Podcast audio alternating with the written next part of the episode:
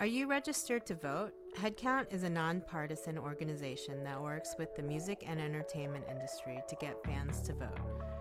To update or check your voter registration status, go to headcount.org, where you'll find all the information you need to be ready for Election Day. Headcount tours with musicians to help concert attendees register to vote, but you don't need to leave your house to register or to get voting info. Register to vote by visiting headcount.org.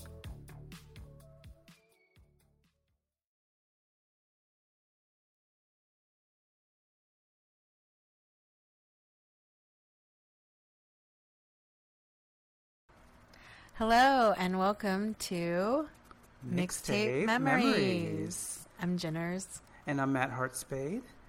And we're back with another episode. Yay! this episode um, I'm psyched about because we're going to be talking about 90s and aughts protest music to kind Yes. of relate it back to like what's going on in the world right now with all the Black Lives Matters protests and Mhm. defund the police protests and pretty much like every issue you can think of that Absolutely. we need to protest like ICE and I mean, yeah, there's so like, much. so Queer many rights, dis- disabled abortion rights, rights, you know, Yeah. just every like human right.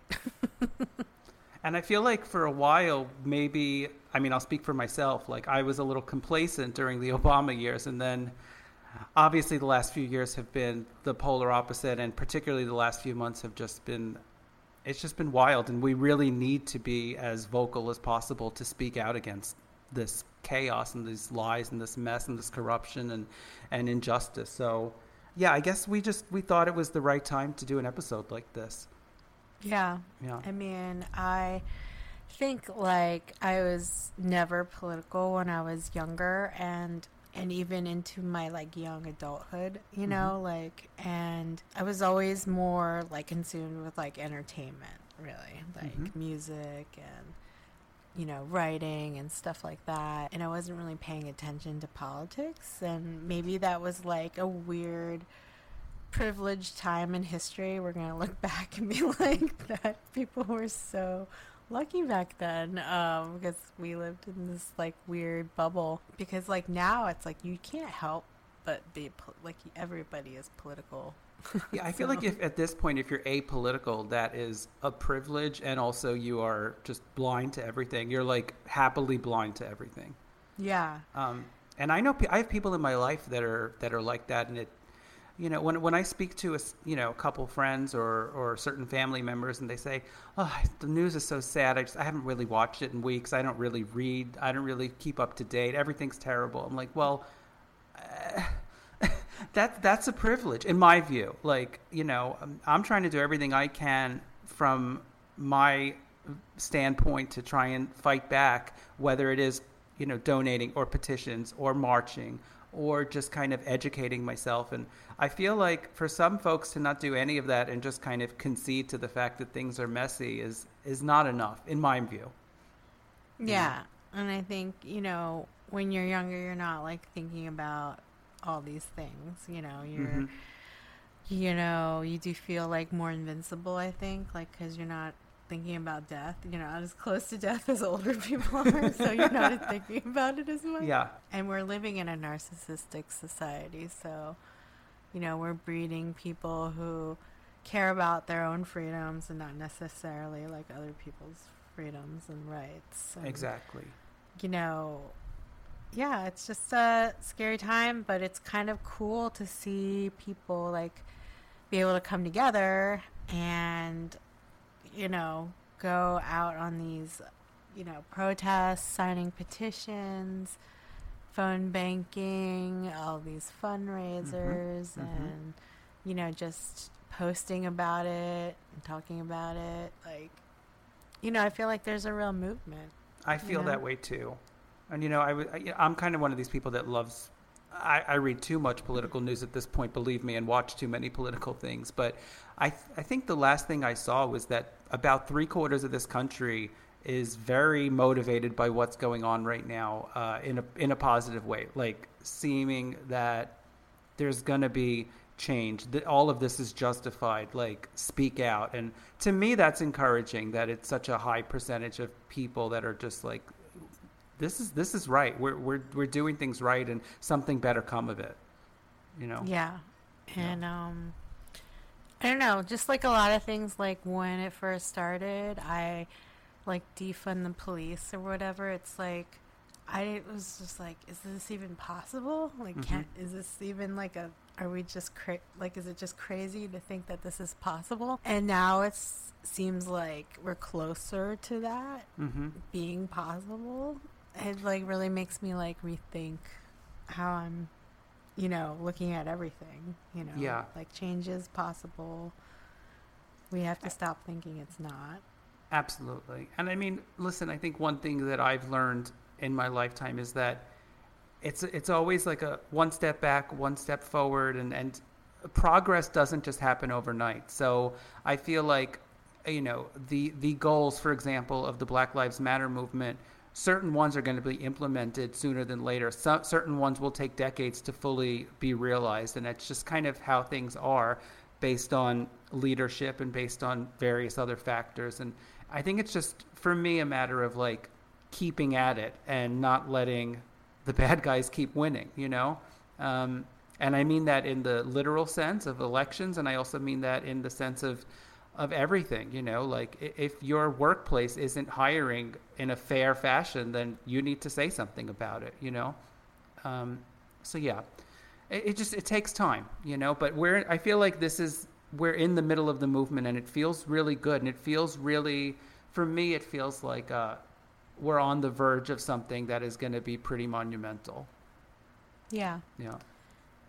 Yeah, it's kind of interesting how it's happening while a pandemic is happening and Yeah. while a lot of people are at home, maybe without jobs. So, like, a lot of people's distractions have basically stopped. So, they had like space to kind of see these injustices going on and to have like a call to action, you know, Mhm. about it. mm-hmm. So there's a little bit of hope.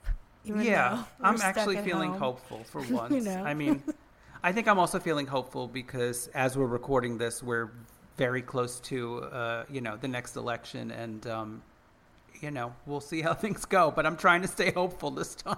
Yeah, I mean, you you just have to Yeah. because otherwise, I do feel like you know you just got to put that energy out there and like, but also do stuff about it. You know, Mhm, like mhm. So hope and you know effort. yeah, So uh, everyone's kind of giving in their own ways. You know, exactly. So I think I think that's just the most important thing. Everyone's contributing, but they're contributing what they can, you know. hmm We wanted to kind of talk about this this protesting um, through music that has been happening uh, for a while, obviously throughout the the ages. But we wanted to focus on the '90s and the aughts because, Yeah, of course. you know, that's what we do. There were so many. I feel like. Um, I mean, it was so popular to have like a concert, have like a message, you know, or benefit some kind of charity or cause. hmm Like Yeah. so like there were like these like Tibetan freedom concerts.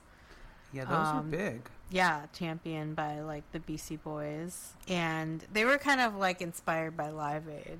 Yeah, they were pretty big. Like, I mean, the ones I can recall seeing video clips from were like, first of all, they had quite significant major names on the bill, but um, they would, the performances would be to 15, 20,000 people. I mean, they really did raise awareness of the situation going on in Tibet and um, raised a lot of money, obviously, as well. It's just like nice that they were like kind of giving back like that. hmm Yeah, I was part of Students for Free Tibet in college. Uh, Yeah. I went to college in the DC area, as some folks know if you've heard other episodes of this podcast. Um, and at the time, it was the start of the Bush administration. So I was in college throughout the entire uh, first term of the Bush administration, Bush Jr. Um, so I feel like that was my first kind of foray into really being political when I was like 18, 19. Um, and yeah, one of the groups I w- had a big part in was uh, Students for Free Tibet, and um, we had some Tibetan monks visit and kind of tell their story and um, and actually create this really beautiful art for us as well. And yeah, I feel like that kind of ties into these Tibetan freedom concerts because it was around the same time. Like this, actually, the concerts might have been a little earlier. The movement really lived on, I would say, until like the early 2000s. And then I feel like, I feel like these days Tibet doesn't get as much attention. I yeah. Know, unfortunately. Well, there's just so many causes now, so yeah. I feel like you know you only have like a certain amount of attention span and energy and money like to give. Uh, another big one from the 90s was uh, was Woodstock 94. Now I, I, do remember that like they tried to have a Woodstock 99 and then various other versions, but I feel like those were a joke. I mean, if you have Limp Bizkit on a bill, like for me, you're automatically discounted. but um, Woodstock 94 was like the 25th anniversary, and it was the first time that they truly brought back the the the whole theme and message of Woodstock. Um, and the lineup was like like alternative Wet Dream, pretty much. It was like Nine Inch Nails. I remember Green Day, uh, Blind Melon. But yeah, it was uh, it was I, you know I remember it being a very muddy weekend. Like I remember the videos of seeing like Trent Reznor throwing mud at the crowd, and like they got into like this kind of a they performed like a late night show and i wish i were there but i mean i was like super young at the time and there's no way my parents would have given me the green light to go to woodstock um, yeah i remember yeah. watching it on like mtv news yeah yeah it's just like oh yeah and yeah you always remember the mud the mud yes the mud. and people just rolling in the mud moshing yeah. in the mud you know? It looked like a fun time. I mean it didn't look like i feel like future reincarnations of woodstock just became kind of a joke and also they became violent for some reason. There were like fires and stuff.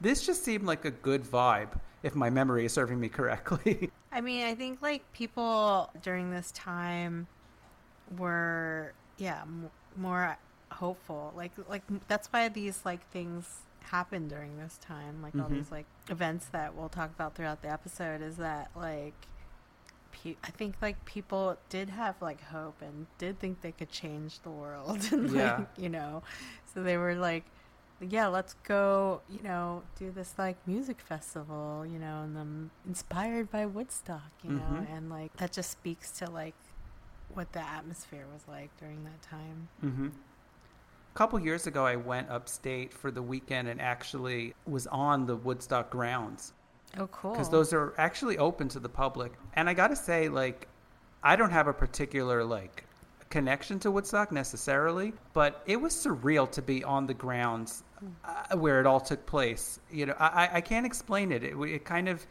it, it brought a certain emotion that I didn't anticipate. It was kind of cool. It was kind of cool. And you could just kind of, I don't know, maybe it was just one of those things in a metaphysical sense. Like, you could just feel, like, the presence of, like, peace, love, and music, you know, uh, around you. I don't know. That's cool. Yeah, yeah it kind of still is holding that like magic energy. Yeah, yeah.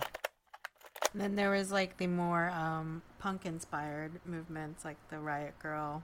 Of course. I guess that started in like the Pacific Northwest mm-hmm. and um, just kind of grew into this like underground punk rock girl movement, you know? Yeah. Like feminism and just like being a little more aggressive. Mm-hmm. Yeah. To kind of illustrate like the equality, I guess, you know. So women Absolutely. can be aggressive, we can demand, you know, to be treated better and equal rights. Mm-hmm.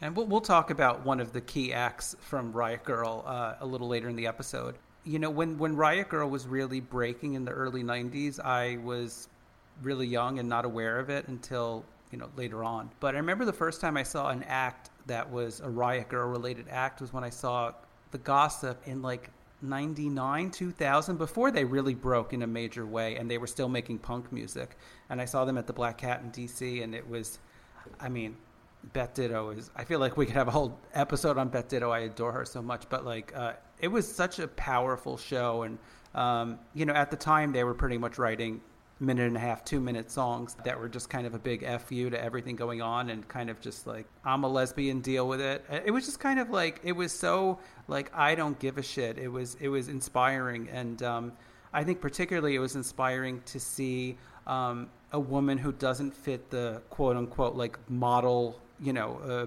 body type, just being like, this is my body, deal with it. This is my sexuality, deal with it. These are my politics, deal with it. And I think, um, I don't know, I was really just kind of enamored with her. Uh, and, and, of course the whole band and um, yeah, that they were one of my favorites from the movement, and of course Sleater-Kinney as well. I had friends that were like Sleater-Kinney mega fans and like would go to every local show they would do, and I never reached that level with them, but uh, of course they're one of the most prominent acts of this movement. Yeah, there is like a level of fandom that came with those bands. You mm-hmm. know, it's kind of interesting to think of it that way. like, yeah yeah, people were standing them. people were standing before standing was a term, totally. Yeah, exactly. Um, even with like Sleater-Kinney. so, like, yeah, know. well, Sleater-Kinney to this day, uh, you know, still doing their thing. So, um, and you know, their last album was very critically acclaimed. Uh, that was came out maybe about a year ago at this point. So, yeah. they're, you know, I, I Carrie love to Brownstein's like a, you know. Well, she's now like a TV, TV and film star. Yeah, yeah, it's crazy. So it's kind of interesting how like all of that develops, you know. Yeah, I um, wouldn't have seen that coming, no. honestly. Like I totally agree with what you said about Beth Ditto. Like she she was like the original memory, I would say, of like a big girl kind of becoming like iconic mm-hmm. in a way. And um, she still holds that like, you know, giant power. You know, you feel it yeah, I agree. And for me, like whenever I see Beth solo or you know, the gossip semi retired, but then kind of came back and then kind of didn't. So I don't know what the current status is of the band, but whenever I see Beth live in whatever fashion it is, like I'm just always kind of I mean, I love her. I really believe that she's one of the best live acts, best live vocalists like around. Just so much passion and so much she's just having so much fun up there also and and like I said before, it's just she's just so fiercely independent and fiercely doesn't care. Uh, it's it's kind of incredible. But I just also wanted to mention, like, of course, I'd be remiss if I didn't mention like the Gossip signature song and probably the song that broke them into the mainstream. "Standing in the Way of Control" is a protest song in its in its own way. I mean, it's a protest against uh, people that were saying at the time that uh, same-sex marriage shouldn't exist. Um, so it it became this pride anthem in like the the mid aughts, and um, it's also just a fun song to dance to, you know. So yeah, I, I, I can't say enough about Gossip and Beth. They're amazing.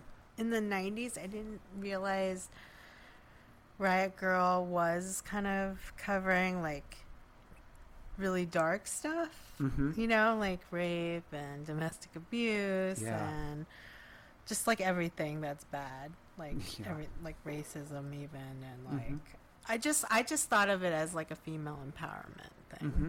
I didn't realize it was like but now, you know, as I'm older and like, you know, know about more of these issues and like I feel like everyone is more aware of these kind of issues ever since like Me Too and stuff like that and the inequality of power there. I didn't know it back then. Yeah, mm-hmm. So it's like a, I have like a different perspective of it now, you know.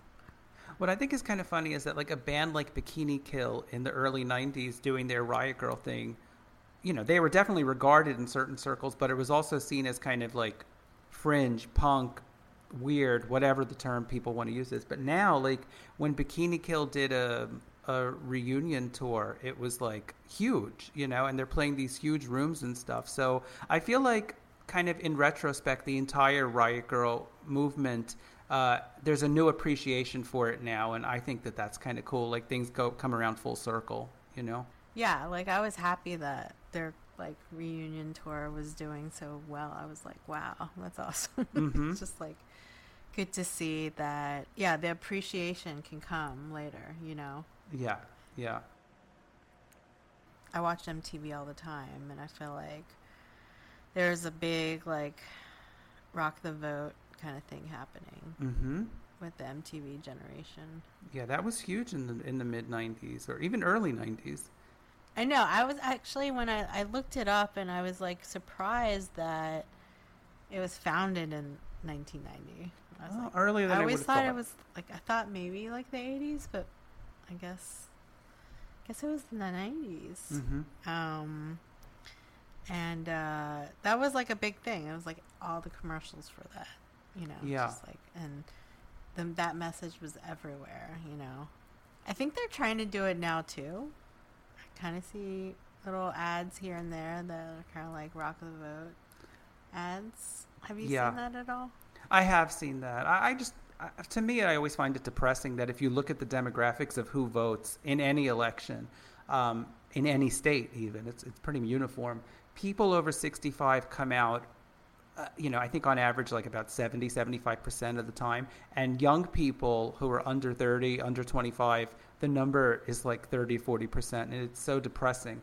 So, I, you know, How's I, that I, possible? it's it's I don't know. I guess I guess certain young people think that it doesn't affect me personally, and, and I don't, or or some people just don't know enough, or, or aren't don't follow this type of stuff. And to me, it's it's kind of dark. But I do think from now on, after everything that we have collectively lived through over the last couple of years, I do, in my heart of hearts, I I hope and feel that young people will that percentage will grow, and it it won't be forty percent. You know. Is it will it be because of TikTok? Probably. You're actually probably right. Yeah, I just I like all like the weird new ways people are protesting. You know, Mhm. it's like the K-pop stands. Like Well, that, well, yeah, they've really been doing hashtags. everything. Yeah, I like um unsavory hashtags. Like I was like just floored by that. I was just like, whoa. I mean, and it just yeah. shows you what what you can do when you just like can organize and just execute something so well like that. That's just so I- I- modern. Uh, it's so modern. I'm in awe of them. I mean, in particular, that whole situation they caused with this fool's, I'm not going to say his name, uh, rally a, a couple months back, uh, and how they, the campaign really thought that 1 million people were going to show up to this thing, and they had like 4,000, 6,000 or something. So, and it was all because of like, or mostly because of these K-pop, like TikTok, like Yeah. uh, kids, and they really did it, and they fooled the entire campaign and administration. That's wild, Yeah. you know. And that also is a form of protest, you know. Absolutely. They were trying to affect some change in their own way. Mhm. So I was totally into that. And I think that's what it boils down to. You do things in your own way, and and you you kind of protest or whatever term you want to use as it best fits what you do. Some people do the call, some people do the signature, some people run for office. You just have to feel what's right for you and fight back, uh, you know, in, in whatever fashion you feel is appropriate. Yeah. You know, I think that's the thing. We just we can't get complacent, and I think, I think there's just because of the last few years and because the world is so topsy turvy right now. I think that, I don't know. I feel like the energy in the air, there's it, it's, it's going in the right direction in my view. Yeah, and I think like everyone's contributing like in their own way, so you can't be too harshly judging people, you know. Mhm. And you know, everyone's just trying to do their best.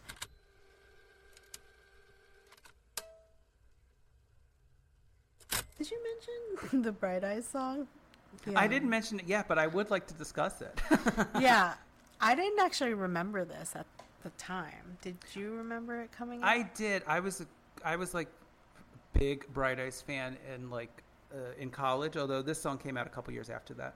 Um, they didn't put or Conor or Bright Eyes, whatever term you want to use. This song didn't come out until kind of midway through uh, Bush's tenure. Uh, but the song is called "When the President Talks to God," and I, I think it was kind of like a standalone single or B side or something.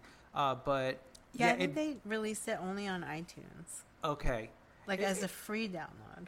as a free download. It, it, it's um, it's a very pointed song about uh, every time that Bush screwed us up, uh, you know, for lack of a better term. Yeah, I, I you know I've never seen Conor play this song live, although I haven't seen Bright Eyes live in quite some time. But um, the song, it's funny, like you know. Uh, Prior to the recording of this, we were looking up articles, and I guess uh, Conor spoke with NME about how this song does or doesn't relate to Trump. And I guess he just he views, and, and in a way, I agree. Like the difference between Bush and Trump is that Bush was acting out all these hideous policies, and Trump obviously is as well, but is such a joke that um, I, I don't know. It's almost like ridiculous to revisit this particular song. Uh, I feel like there needs to be a new song written about uh, not when not just when the president is uh, unethical, but when the president is seven thousand other adjectives. You know.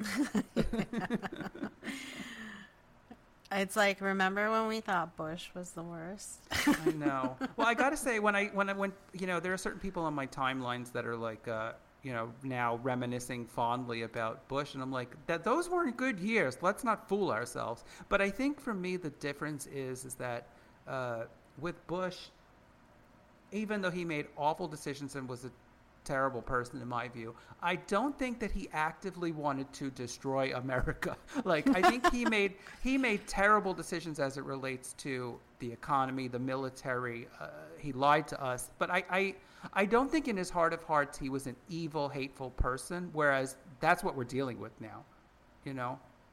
So yeah. I don't know. Listen, they both aren't good situations, but I think this is worse if I were to choose. I don't know. Yeah. Yeah, there are there are quite a few songs in the 90s and aughts that I would consider protest music, regardless if they were you know big hits or not. I mean, one that stands out to me personally is um, uh, when Tori Amos released "Silent All These Years." Um, the song is on her debut album, Little Earthquakes, and the song, you know. Uh, discusses in great detail, as do a couple other songs on this album, um, her experiences with sexual abuse and um, she spoke very candidly about it, and uh, it was, you know, very pure and coming from very honest, real place, and uh, kind of just protesting the injustices of that women have to face. Um, in, in, various forms, and it kind of led her to be this driving force behind RAINN, which is uh, the Rape, Abuse, and Incest National Network. And pretty much almost everything she does now, whether it's a book release, an album release, a tour, uh, there is at least some percentage of that money going to RAINN. Um, so I I commend her for that, and um, you know she's that's incredible. Yeah, I know we discussed this in a, a, previous episode, but particularly with that album and the start of her career, she was constantly, you know, kind of fighting against the man and and just kind of uh, for what the direction of her music was going to be in terms of the sound and the content. So I don't know. She was protesting on her own in a certain way, you know. Yeah, I mean, I feel like she was so brave to be so open about, you know, her own kind of experiences. Yeah, and um, yeah. it's like I don't know, the original Me Too.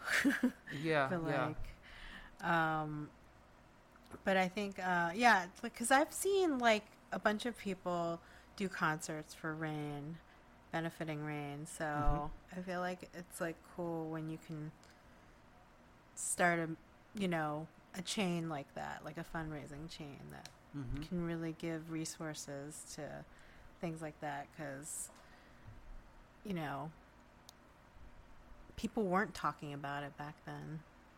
That's the thing. People were not talking about it, and it was kind of just like brushed under the rug and something you should be embarrassed about. And she pretty much said, like, we need to face this and we need to educate people and we need to have the resources. And um, she did it. And um, I think that's phenomenal that she was able to accomplish all that. And, and um, at the same time, just be so open and, and, and yeah. I mean, she's based her whole career on just being so warm and and and listening to people.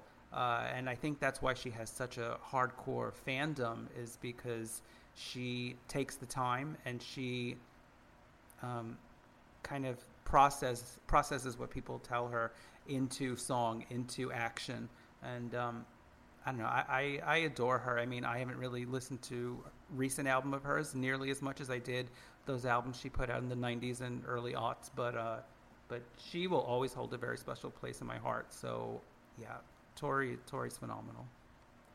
She, um, I was reading that she has like a new memoir.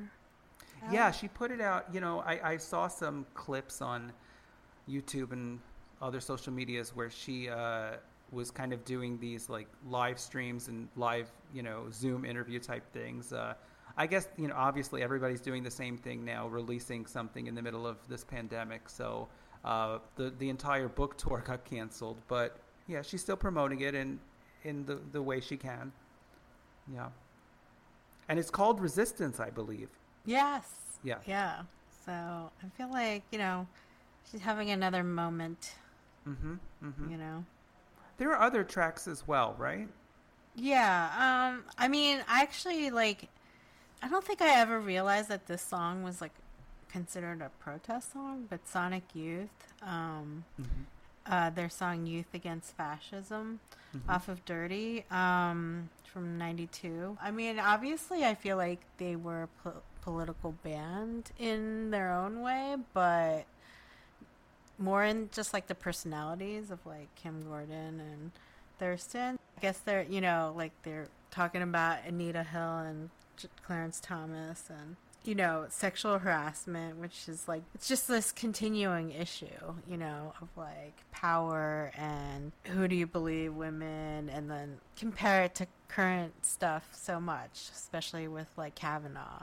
you know? Of So course. it's just like, I guess uh, people consider that like a, a modern protest song. Mm-hmm. They, I mean, I always considered them a punk band. Mm-hmm. I guess it was like anti skinheads, anti Ku Klux Klan, stuff like that. And then there's like the obvious um, Rage Against the Machine, Killing in the Name of Them. I feel like everyone's like referencing that song right now. I know. Well, I feel like so many Rage songs and lyrics are and album titles are all like uh, relevant now um, for obvious reasons. But I mean, th- to be perfectly blunt, they were never my favorite band. But um, the the music was just not something I personally related to. Uh, but the, I, the whole point of the band is to is a big middle finger to the government, to to all this mess, to fascism. So. Um, yeah, uh, I feel like you know it, it'd be it'd be unfortunate if we didn't include them in today's episode. So yeah, I mean everything Rage Against the Machine it put out in the '90s definitely falls in this category. I know. It's kind of like the automatic theme song to when things like this Yeah. happen. Exactly. It's like you always pull out some rage against the machine. Also, like I wanted to talk about MIA, mm-hmm. even though we've talked about her in previous episodes. Mm-hmm. But she was such a political artist, Mm-hmm. and uh, people always cite Paper Planes as like a protest song, Mm-hmm. you know, and that was like a huge hit for her, you know. And I think it was probably like one of her biggest, if not her biggest hit. Yeah. Yeah. I mean, that was like made her like super mainstream at that Mhm. point on radio. You heard Mhm. that song everywhere. Mhm. Um and I guess it was around the same time there was all this controversy cuz she was like condemning the Sri Lankan government. So she was, you know, standing up for like probably like a, a kind of history that most people aren't paying attention to and trying to bring some light to it and Exactly. awareness. Yet becoming like this international star while doing it. I feel like that's pretty unique. Mm-hmm. Absolutely. And then, you know, I, I recall when she did that duet with Madonna and performed at the Super Bowl. Remember that whole mess that she put her finger up? Yeah. so, but I mean, I I know. Um, but I feel like she's the type of artist who, when she has the moment and the spotlight, she's going to uh, place attention on various injustices, and I think that that's admirable. You know. Yeah. I want more people to do it in a very genu- more genuine way, you know? Yeah. Yeah. Because I think, like, I mean, at least in the age of like social media, like, it's good that I like a lot of people are posting all this stuff, but sometimes it doesn't feel real. It feels Yeah. just like you just do it because like you feel like you that's what you're supposed to do Mhm. without really like understanding what it is. But I guess it's better than nothing. I don't know. I mean, I guess for me, like, you know, there's certain people that I follow that have posted like, you know, Black Lives Matter uh, uh, posters or banners with a sexy selfie, and I'm like, well, you're not getting it, and also that's beyond disrespectful. But then, like, just that is not enough for me. To me, like, are you doing all the work also? And I think in a lot of cases, um, I guess I'm particularly speaking not so much about like the everyday person, but certain celebrities or certain people, whatever they are, with a big platform, doing one post or doing one thing to kind of appear set like that you care is not enough. I want to see more than that. You know, um, I want to see you speaking out. I think certain people are afraid to because in the social media age, they're afraid that they're going to lose followers, fans, whatever. But in my mind, like if you're not going to speak out in a very loud way now, then when are you going to do it? You know. At least people are like recognizing it. You know, mm-hmm. the need to amplify like certain causes and trying to look beyond themselves. I think sometimes it's like hard to have that perspective, especially like um I feel like especially if you haven't traveled a lot to other mm-hmm. countries mm-hmm. and feel like what it feels like to not be like a native person in yeah. where you are, you know? Like or you don't you go somewhere and you don't speak the language and maybe they don't speak English, so you really get to feel like what it feels like not to know what the hell people are talking about around you or like you know, just things like that. Like it gives you like a perspective on like what it feels like to be that other person or somebody that's like kind of an outsider or something like that and like like I think it's so important to try to like experience that to really have empathy, you know. I agree. I mean, for me, it doesn't even necessarily have to even go to an international type of focus, but like certain people who live in this country that are only familiar with their immediate neighborhood or, or state or whatever the case may be, and they have no interest and no compassion for people facing a terrible situation elsewhere, but yet we're all American. So for me, that's that's kind of sad. Also, is that you know we have we have this in common, yet we're not we don't have the, the, the same empathy for someone who is in a, a, different situation. I don't know. I feel like it's sad. I, I, don't know. I just feel like generally right now we're very divided, and um, it is what it is. You know, we're gonna, there's going to be a lot of healing. I think that's going to take place over the next few years, uh, and hopefully the, these people that um, refuse to educate themselves or refuse to exhibit empathy or, or anything of that sort, like I hope that at least a certain percentage of them will wake up and and see how things really are, you know. But I don't know. I don't have the answer. Yeah, I think a lot of it is going to depend on this November election. Yeah, exactly. Unfortunately.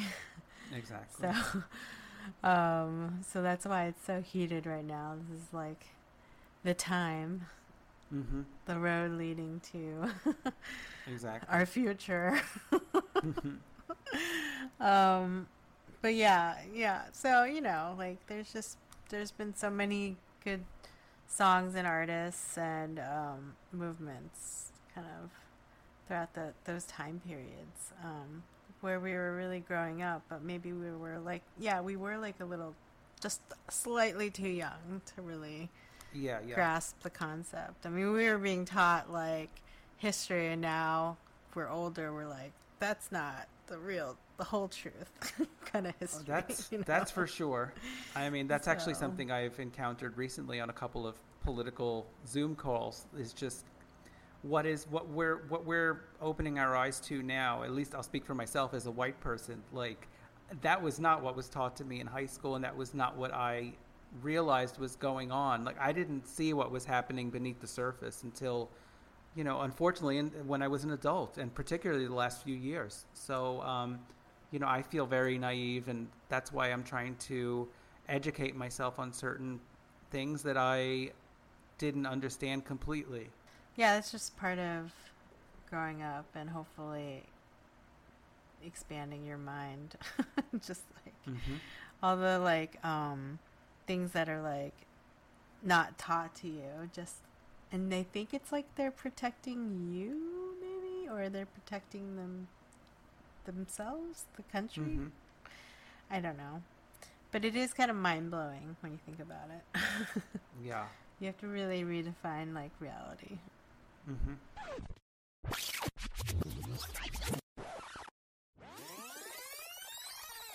you know, going back to Riot Grrrl, I mean, the probably the most well known album would be the Bikini Kill Pussy Whipped album, hmm uh, 93.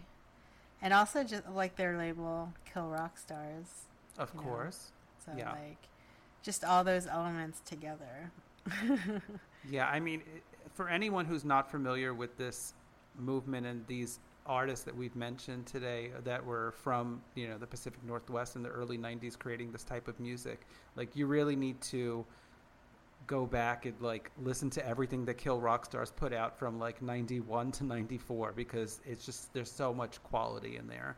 And um, it was a really good moment for music. Um, and like I said, I was kind of too young when this was all happening, but looking back, like it, it just it's it's great stuff. Um, but yeah, this album was considered.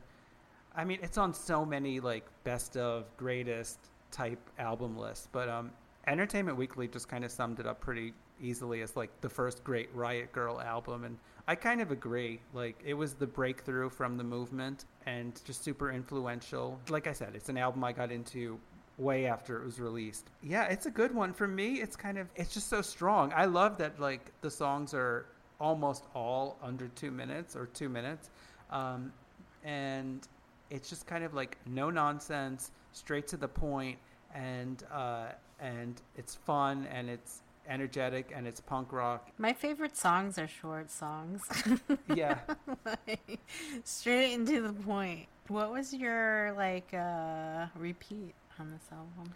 I mean, I feel like I have to include Rebel Girl because like that's the moment, that's the song. But um, I also really like Star Bellied Boy just because like Kathleen Hanna's screams in that song are are next level, and yeah, and also I think that song is like a minute fifteen or something, or minute and a half. It's like no joke, and um, yeah, I appreciate it, and uh, you know, kind of revisiting this album made me think back to an album that I was, you know, more familiar with when it came out, which was or EP was uh, the first Yeah Yeah Yeahs release with Bang and Art Star and Mystery Girl. Like Yeah. to me, I see parallels there, even though you know oh, there so was obviously many, I think. a, a gap of time. Um, so, yeah, they they really kind of got the ball rolling on all of this, and uh, it's a great album. It's a great punk album. yeah.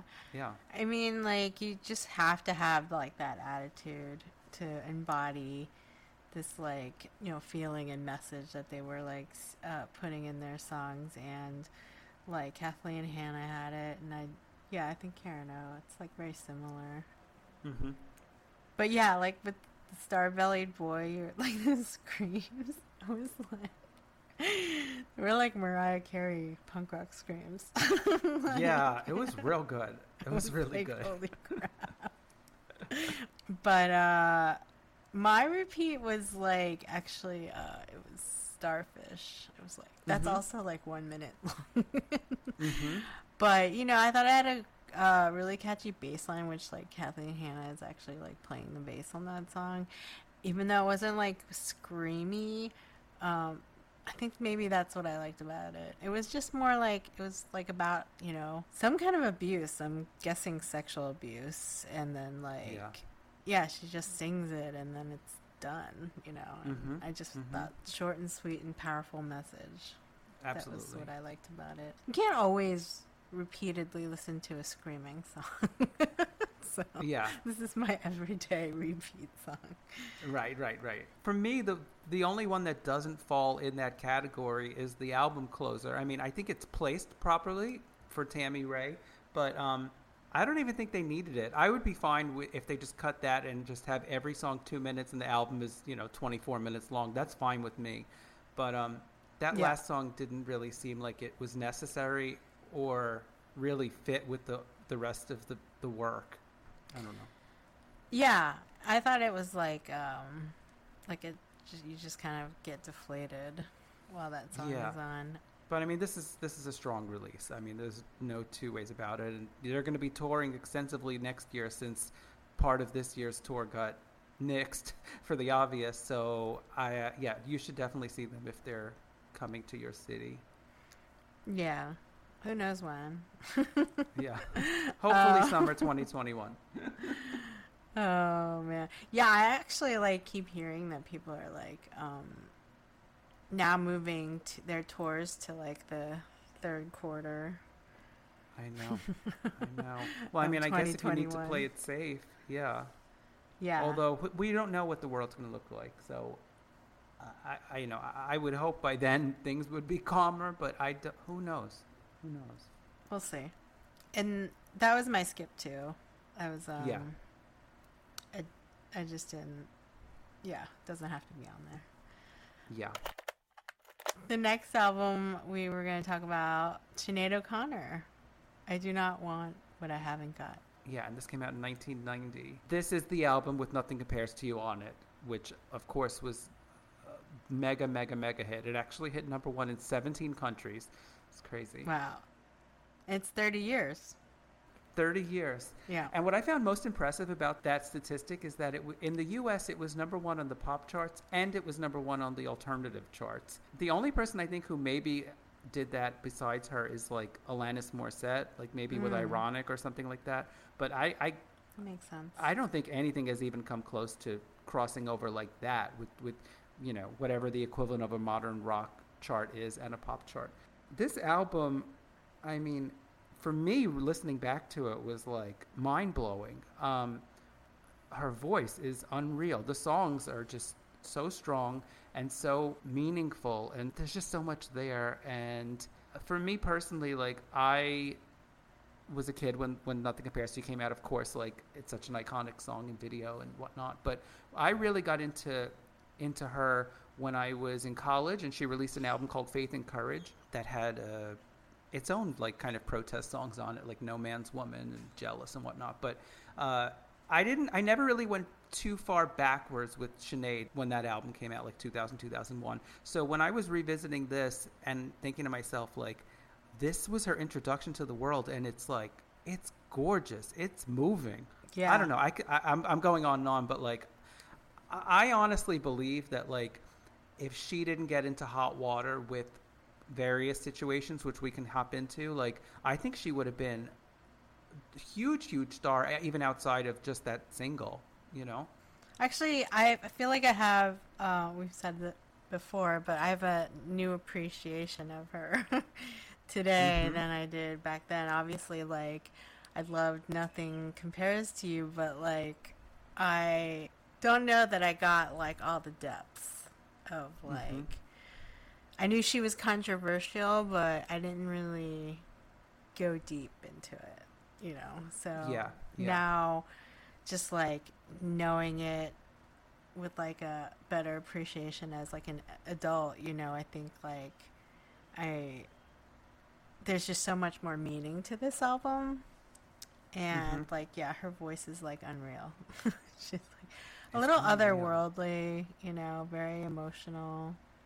Kind of like a few different influences too on certain tracks, Mhm. you know. Mm-hmm. So it's kind of interesting. And I mean, I didn't fully realize that there were so many political moments on this until I really revisited it in a in a deep way. But um, I guess I'm most immediately familiar with uh, Black Boys on Mopeds, just because um, I was recently reintroduced to that song because Sharon Van Etten covered it Mm. uh, live, Mhm. and there's actually a really great version of that. Um, she went to Sirius XM, she went to their studios and, and recorded it, and it's on YouTube if you guys want to watch it. But um, that song uh, is a beautiful song, but it's specifically it details this uh, black British man who died of a gunshot wound um, in a police station, and you know it's pretty much a, a song for civil rights for for for the black community and uh, I mean who else was doing that in 1990 I don't know I mean what other white artist was doing that in 1990 I don't know Yeah, she had balls. she was yeah She, Yeah. you know, it it speaks to like you know the shaved head, even you know, it's just like Mhm. she, That in itself is a political yeah, thing. absolutely, know? and she just did not. She was like, I know I'm a woman, but like, fuck it, I'm just gonna like mess with their perceptions and shave my head, and you know, I, I just think Mhm. like um. She just did it her way, and I think that's why she's so respected still. You know, I was watching um, some YouTube videos this week of recent interviews with her because she disappeared for a while, and then of course she's had various challenges in her life. Uh, but she's she's back and she's healthy now, and she's was touring, at least before the pandemic happened. Um, and I was watching an interview she did with uh, a UK morning show, and she was actually ha- it was a funny story about Prince, uh, and she was you know she only ever met him once. She recorded "Nothing Compares to You," which Prince wrote, um, and I guess you know she she got into all these controversies because of notably that incident where she tore up the photo of the Pope on SNL, which is like unfortunately like probably her most for if you were to ask someone about Sinead O'Connor, that's probably the first thing that would come to mind if they don't really know Yeah. her full history and, and discography. But um, I guess he was angry at her. He kind of summoned her to um, to Minneapolis to Paisley Park, and she went thinking it was going to be like a look. You have a number one song with my song, and we're both making money, and it's a great single, whatever. And meanwhile, it was kind of like Prince telling her, um, "I don't approve of you. You're representing me because it's my song, and and you're doing all this crazy shit, and uh, therefore." you know, kind of I disavow you. And he was like apparently chasing, like literally, like they had like a, a they were running after each other, and it was like he was he was I don't know. She says he was gonna get violent with her or something, so she like ran out of Paisley Park. Whoa. Isn't that wow, I crazy? did not know that story. yes. but he was not thrilled that like that like her public image was what it was and that she her most famous song was the song he wrote. He really was not Yeah. thrilled. but honestly, I don't think I knew Prince wrote that song till way later. Yeah, yeah. Well, I mean, obviously her version is a lot more popular. His version is And great. if I though. were I to- like his version. His that version was like I guess released I much do- I later, mean, from- right? So Yeah, yeah. I mean, for me, this is such a gorgeous cover uh, that I mean, I I will always associate the song with her before Yeah. him. I know, like she was singing it to her mother, he was singing it to his assistant. yeah. Yeah. Yeah. isn't that funny? If I was thinking basic, I would say nothing compares to you as my repeat, like just the Yeah. natural repeat song. But in listening to the album, I did like the Emperor's New Clothes. Yes, that's a really good, strong yeah, track. and um, I don't know, like I just like how her voice sounds different on certain tracks, you know, depending on what she's trying to get out of it, Mhm. you know. And then I would have skipped the the last song. I do not the title track. I do not want what I haven't got. Mhm. Um, and that was just because it was like a too, it was a little bit monotonous for me. So, yeah, it was a little, it was just the same kind of chanty kind of cadence the whole time. And I just wish she did something else with it. That's fair. For me, like I listening back to this album, I just thought it was phenomenal and moving, and uh, uh, I kind of was like kicking myself for not going backwards with her discography when I kind of really got into her in college. I mean, I I loved pretty much every track on this album. I think for me, when it got to the end and it was the title track, which is a cappella and kind of echoey, kind of sounds as if she were recording it like in a cave or something. I don't know. I was I was not expecting it, and I was really kind of taken aback. So, I think if I were to pick a favorite today, I would actually pick that one. Uh, but I could see this being an album where in two months from now, if I re-listen to it, I might pick something else, just because it's so strong and there's so many great selections. And the only one I really was like kind of met on was um, "You Can Cause As Much Sorrow." That's the only one I think when I was listening to this that didn't move me as much as the others. But um, I feel like now, having revisited uh, her debut, like I want to go into the full discography from you know all of the throughout the 90s and then those years that I kind of lost her in like the you know the mid aughts and whatnot, late aughts, um, because she's just she's just beyond, and I, I hope to one day see her live. Yeah. I don't know what she's done like the last two. I think like, she, like I said, she's been da- battling a lot of personal stuff the last few years, and kind of on the right track now. But she put out an album maybe five six years ago that I reviewed for a magazine. It's called um, I'm not bossy, I'm the boss, which maybe isn't the best title, but okay. Um, and there's a track. The lead single on that album is so good. It's called "Take Me to Church." It's not a cover of that terrible song. It's it's, it's its own thing, um, and it's just a really it's another powerful movement. Um, like in the video, actually, she's wearing this wig, and she kind of you know takes off her own wig, throws it on the floor, and then shows her bald head again that we know and love her for, and she's playing guitar and um, I don't know. It's it's another it's another one of those uh, songs of hers, which I think she does so well, where she really kind of takes you on this journey, and it's about um, perseverance and about kind of uh, rebuilding after a loss, and uh, that's I think ultimately what she's able to illustrate so beautifully with her music is is kind of like bouncing back from from you know a miserable yeah. situation but yeah, that's a good one to look up. The, the song is "Take Me to Church," and um, that that album kind of got lost in the shuffle, but it's it's a good one. It's cool. No, I'm I'm glad we picked uh, these albums to kind of go over and yeah, me re- too. Rediscover really for me.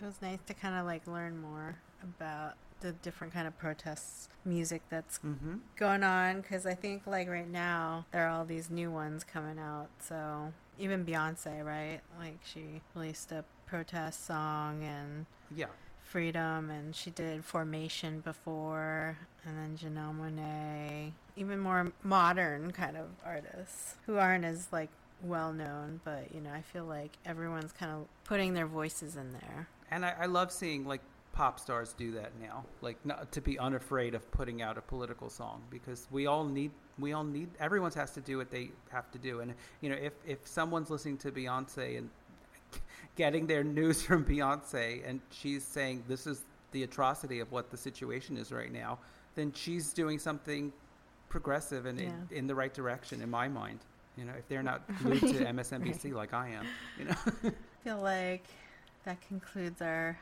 episode on protest music. Keep up the good fight, everyone. And um, we will catch you next time on, on Mixtape Memories. Memories. Bye. Bye.